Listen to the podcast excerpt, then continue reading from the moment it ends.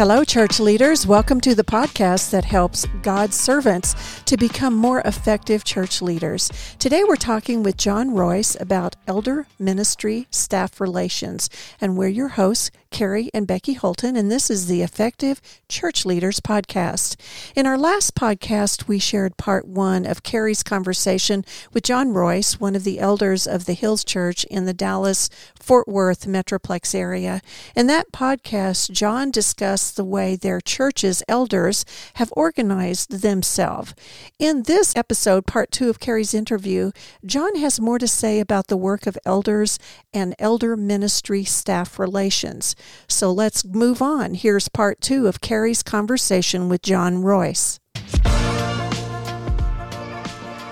Now, something else intrigues me, though. Uh, let's go back to your operating committee for just a minute. That is the fact that you have a couple of staff members on that committee, and and I think this too would be a change from what most churches do. Uh, I'm assuming those two staff members have input in the decisions that are made, and if so, I think that would be probably unlike what many churches do these days.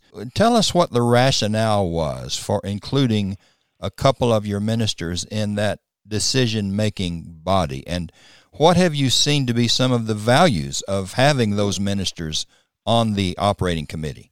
Sure. When we really decided to give that OC group, operating committee group, this assignment, it seemed obvious to the people at the time that a couple of ministers needed to be on that. Rick Atchley needed to be on it because he's the guy that really does the vision, really, of course, organizes all of the ministry of the word things, the preaching that he brings. He is the public face to the community. For instance, when we announced the COVID shutdown, and then also when we announced our baby steps as we come back into uh, real time live assembly, Rick's the guy that's the public face of all of that, does all the announcements, and he's very gifted at that. He's especially gifted at preaching. So that's just obvious. He should know what the spirit and philosophy and direction is for the congregation. Mm-hmm. The one that was uh, amazing to me 20 years ago is they asked Mike Warshman, who's, in my opinion, one of the great forward thinking leaders in the church, they asked him to take the role that is basically basically just called executive minister. Mm-hmm.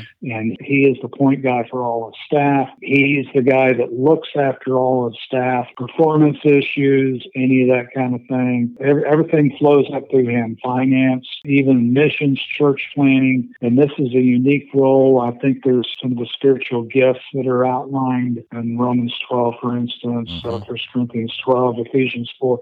He exemplifies the leadership capabilities that are mentioned in those passages. Those two guys, they're the ones that are going to implement any vision within the staff. They're the ones that can communicate to the elders. We think we should be going this way. We think we should be hiring these people. It, it allows them to hold what is basically our staff is big enough now that we have to comply with uh, some of the federal guidelines on organizations. That is, offering benefits and, and having an HR mm-hmm. department. We have an HR person that takes care of all of that.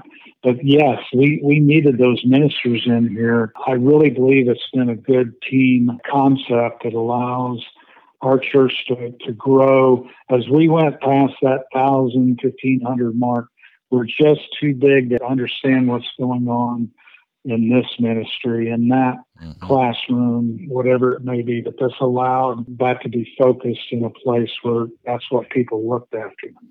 Very good, very good. I, I can see the value of having them on that committee, not just providing possible input and decisions, but keeping you all aware of what's going on in the church and uh, what's going on in the staff. And then they can take those ideas back to the staff and, and communicate them. I think that's an excellent idea. You've already talked a little bit, John, about the advantages of this way of organizing your elders. I mean, we've talked about how it's much more efficient. Uh, we've talked about how that it allows you to stay in touch with the church and in communication with the staff and so forth. Are there uh, any downsides to this arrangement? I mean, uh, any potential pitfalls that you've experienced? Possibly one of the things is what do you do with COVID? Mm-hmm. You know, that was in society as a whole There were people who had very diverse viewpoints on that. Is it serious? Should we be wearing masks to church, for instance? How are we going to, whenever you do a public situation like that, yes, there is the potential that people don't agree with decisions, even within our eldership, Sure. even within staff, probably for that matter. Mhm. The caveat on the OC, on the elders as a whole, is that we have to let people do their job. We have to let ministers do their job. There's going to be people who think, well, it should, even within the elders, it should have been done this way. We Mhm. should be doing this. Where should we send missionaries? What local ministries should we be supporting? Mhm. There are feedback mechanisms built in. We're all encouraged to do that with grace, to do that with the understanding that what seems obvious to us may or may not be what's obvious to other people. We really do have to have some humility as we approach this. It's probably not worth airing the, the laundry, but I'll, I'll just mention one thing. In our latest capital campaign, the decision was made pretty much that we're not going to continue to build classrooms to support the two seat model, what we call. In other words, you have a seat at the Bible class, right? In the Bible classroom and a seat in the auditorium. Mm. We really wanted to drive to a one seat model. The implications of that is Bible classes needed to become small groups. It's a great thing to meet on Sunday morning. There's nothing wrong with that. It's edifying to a lot of people. And we still have some of those classes going on but it's just a future oriented thing. We can't build enough classrooms, we can't build enough parking lots to support a couple of thousand people at the Hills campus itself, where pre COVID we were having four and 5,000 people on Sunday. You just can't keep building to that model. So, how do we change our way of thinking? That was very controversial, very sensitive to what's going on Sure. but uh, hard decisions that had to be made. Now, on the other hand, if you come by our building any night of the week, there is always something going on in our classrooms, be it parenting ministry, be it uh, Bible study fellowship, be it CASA, um, celebrate recovery type items, grief recovery. You, you come by there on any given night and the parking lot's full. Mhm. And that's the way it ought to be. However many classrooms we have, they need to be used during the week. But we can't build enough classrooms to have everybody in two seats on Sunday mornings. I see. It's just cost prohibitive. Interesting. Yeah, controversial subject, of course. Well, sure. I think we need to have you back on here one of these days to talk about how you how you work through disagreement because you know you're going to have disagreement on some of these issues. Uh, how you handle conflict and how you work through disagreement for the good of the body. That that would be a, a great podcast. We might have you back for that. Let me ask you this question, John. You talk about uh, four and five thousand people pre-COVID in your attendance, and even now you you probably number in the thousands for worship. Thirty-five elders. I can hear a group of elders in in much smaller churches maybe saying, "Well, that might be a workable model for you folks in a large church, maybe even mega church, but." For us, in our church of 200 members, 150 members, 300 members, I don't know that that would apply to us. What could you say to those elders in those smaller churches that would be helpful to them? Are there principles that you have found that have worked in your setting that could probably work in a smaller sized church? I think the biggest principle that leaders should be looking for in shepherding God's flock wherever they're put is to find the people in their church that are gifted by the Holy Spirit. Look at those lists, like I said, 1 Corinthians 12, Romans 12, Ephesians 4. Find the teachers, find the pastors, find the leaders, find the people that just are obviously gifted by the Holy Spirit. Do do what they did in Acts six when they were having trouble with the Grecian widows. They went and found deacons who were gifted by the Holy Spirit. That was one of the criteria.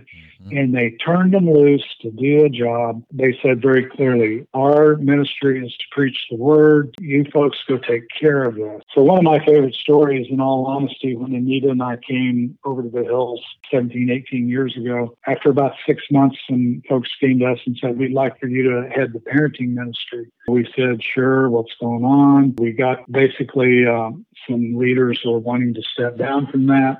We uh, jumped in, filled that role, and after about a year or two, it suddenly dawned on us. So you can look at this two ways. One is nobody's really been checking up on us.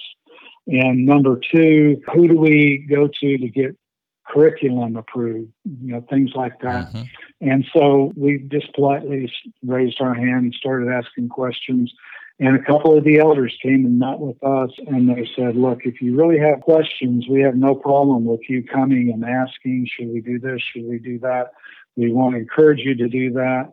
But here's what we want you to know. We've appointed you to this role. We trust you. We believe that God's leading your hearts and, and the decisions you make will be good. And we're just not here to second guess or to have to approve every decision you make. We trust you, we love you, and we're confident that you can do this job. We're confident when you run into an obstacle, we'll be there for you. In the meantime, you know, we're praying for you, and you're on our uh, group of people we pray for. It was so refreshing to us to be as liberating quite honestly, mm-hmm. to be mm-hmm. able to just go and do what we needed to do. We had a budget. That was as much a review as we got. They'd come back to us about every year and say, uh, do you need more money? Do you need less money? Just tell us what you need. Most of that budget went to materials and childcare anyway. For smaller churches, I really think what Paul is telling us in some of those passages everybody should be gifted by the Holy Spirit to do something. Mm-hmm. And I think one of the charges to leadership is you grow those gifts, you you enable those people to grow and prosper and become mature in their Christian walk and in the gifts that God's given them. And probably if anything, church leaders are charged with being sure that, that their flock are using those gifts to the best of their ability. Good.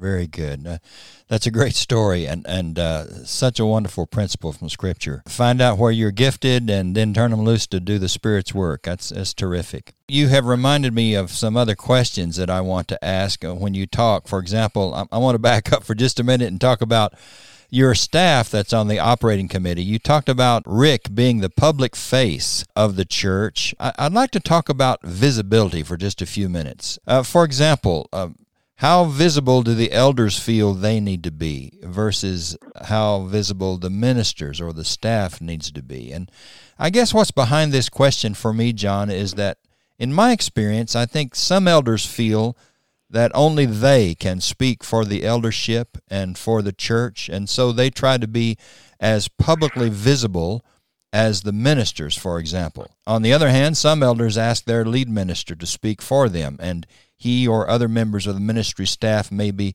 more visible and have a, a greater public voice or much more of a public face, I would say. Would you care to comment on this and tell us what your experience is at the Hills? Do your elders, for example, do they have much visibility before the church? Do they often stand before the church, speak for the church, or or do you rely primarily on your ministers to speak for you and for the church body? I think it's a both and situation. I mean, Rick does obviously the preaching on Sunday mornings, or Taylor Walling is our associate minister, but it's it's Rick and it's Taylor. The ministers are very good about speaking to their area of expertise. The elders are always very available for prayer we kind of have a rotating system where we're always available for prayer, usually down front at the end of the sermon, you know, to receive anybody that, that needs prayer, needs baptism. For instance, in the last two years, I've stood in front of the congregation two times. One was a baby dedication Sunday early in January. We always have a baby dedication for the babies that were born in the last year. Pre-COVID, we'd have all those families up on our stage and, you know, whatever elders were there for that service, lay hands on them, bless them, pray for those babies. Well, COVID, we just had them stand in the uh, assembly, and of course, it was a much reduced crowd, but I was blessed to do that. Right before COVID took off, we actually sent some missionaries to Greece to work with the refugees. Since I knew this one family very well, I was blessed to bless them, to charge them for the assignment the church was giving them, pray over them, and obviously introduce them to the congregation, who they were and where they were going. So items like that, usually an elder will uh, do that. Again, this one happened this summer with COVID. When we send our kids off to camp, there'd always be three or four elders there to pray over a busload or pray over the group before they go. So we work different ways to probably be visible. Senior Sunday uh, yesterday, there was about 10 elders in there. Some of our elders have had kids that close to or knew a lot of the high school graduating seniors. It's incumbent on the elders to find those opportunities mm-hmm. too. And uh, we have a pretty good communication system that's kind of email oriented in all honesty, but we all have each other's phone numbers. But we trust Rick, we trust whoever our ministers are in a given situation. We trust them. Uh, trust goes both ways, of course. We have a great system where we trust each other to do what's going on. If we have any questions, it's always approached one on one. Hey, what happened here? What happened there? It is an interesting concept, but in a church our size, the online church alone, we actually need more, quote, online elders, unquote, that are not at the assembly that monitor our online services. We always try and have an elder monitoring that as well, where, where we can pray with somebody that requests it online. Sounds like you have a beautiful relationship with your staff. I think that's just wonderful. I appreciate you sharing that. You know, John, uh, I've I probably kept you long enough, or longer than I should have, uh, in this conversation. But I do want to give you the opportunity here, at the end of our conversation, to just say whatever you want to say to elders across the globe. I want you to see this as your opportunity to maybe give some words of wisdom or some advice. Are there three or four things you would say to encourage or advise other elders? I truly believe we need to be able to think globally. We obviously have to act locally. But the global church, we have the ability to FaceTime missionaries, for instance. One of the things I love about our church is all our missionaries are assigned a liaison, I think they call it. Your job is to contact these people two or three times a month, send them emails, send them encouragement. So how do we support, you know, missionaries? How do we support evangelism? One of our ministries, Let's Start Talking, kind of crashed during COVID when we couldn't uh, obviously send out groups to these missionaries mm-hmm. in, in, different locations. Somebody had the brilliant idea, well, let's just get FaceTiming, number one, the ministers who kind of needed some encouragement. But the ministers found it very easy to set up FaceTime conversations to read scripture, teach English, which was the, kind of the principle of LST. We're going to teach you English for free. Mm-hmm. We're just going to use the Bible. And now we're doing that on FaceTime, which I think is a great mm. opportunity. I know people that are FaceTime people in Lithuania and Brazil, spreading the, the gospel, encouraging those ministers. The world has suddenly gotten very small. We've understood that the whole world has come to the Dallas Fort Worth area to go to school, to go to the universities. How do we pick those people up, encourage them, teach them God's word? Again, some of the same concepts. It's truly an international world now. Mm-hmm. The same missionaries I talked about in Tanzania can be home in any given 20 hour time period on a couple of flights, which is pretty amazing when you think about it. Mm-hmm. The other thing I would just say, church leaders, read through those gifts of the Holy Spirit and go find those people in your flock. They're there. They need to be encouraged to use their gifts. They need to be uh, matured and be made confident that God will use them, that God's given them special gifts to use to grow the kingdom. Uh, whether you're in a big church, small church, online church, wherever it may be, there's opportunity, there's doors open that God has opened up for you to use your gifts and talents to, to further his kingdom. Good words, John. Good words. Boy, I appreciate those words. I I, am so impressed with, with you all. You seem to be a group of followers of Jesus who are definitely on mission. You know what you want to do, you know where you're going, you know what your purpose is. I just think a lot of folks are going to appreciate these helpful suggestions you've given to us. And, and thank you for sharing some of these, not just principles, but some of these anecdotes about your experiences as, as a shepherd. I think they will be very encouraging to a lot of people. Well, we're going to sign off. I just want to thank you, John, for being with us and taking the time and putting such effort into this uh, conversation. Thank you very much, and God bless you in your work.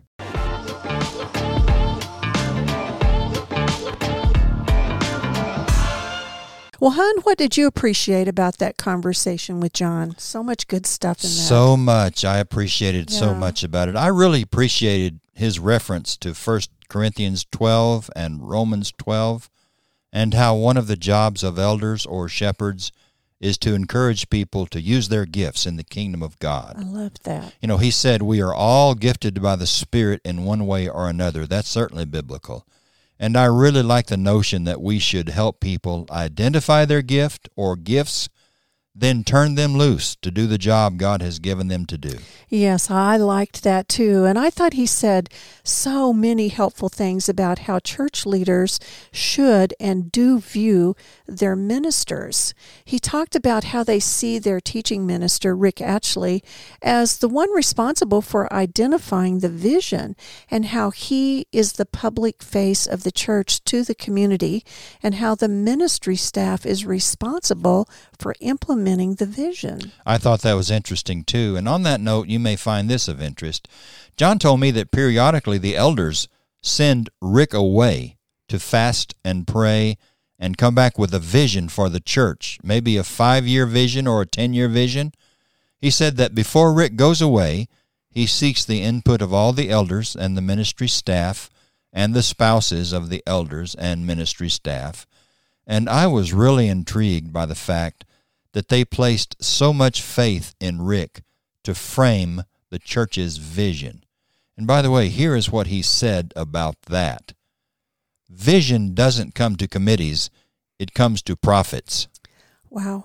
That's impressive. And as you said in the interview, the elders of the hills seem to have a beautiful relationship with the ministers and the ministry staff. Yes, and let me add to that picture. We didn't have time in the podcast to talk about their elders' meetings and what goes on in those meetings, but I'll share a little bit with you here about that conversation. He told me they have first and third Wednesday elder meetings. The third Wednesday meeting is usually reserved for business if needed. Then they pray for each other and for specific needs. The first Wednesday meeting, he said, is generally devoted to praying for the ministers and the staff. That's fantastic. Right, it is. He said he said that 2 to 3 elders would meet with one or two ministers and then they would find a private place to talk and to pray. And that then they would talk with the ministers, inquire about how they were doing and pray together. And not only that, he told me that those 2 to 3 elders would be assigned, well, for want of a better term, to those one or two ministers for six months at a time. And then they would try to take them out for lunch or have them over for supper with their wives, with their spouses, all in an effort to try to create real relationship with their ministry staff. Such intentionality that I hear in that to develop relationships and for everybody to be on the same page with the mission. And I, one thing I was really struck by is that they seem to be so devoted to prayer and, of course, to be building those strong, close relationships with the ministry staff. And I just think that is so good. Absolutely. Really, really appreciated that conversation. And our sincere thanks to John Royse for his insights and recommendations. I know church leaders everywhere will find his comments interesting, but but more than that, inspirational. I think he gave all of us much food for thought. Yes. And so that's it for this episode of the Effective Church Leaders podcast, where we believe serving as a church or ministry leader should not be so perplexing. All leaders deserve access to practical support, and anyone can become a more informed, more confident, and more effective leader. God bless you all.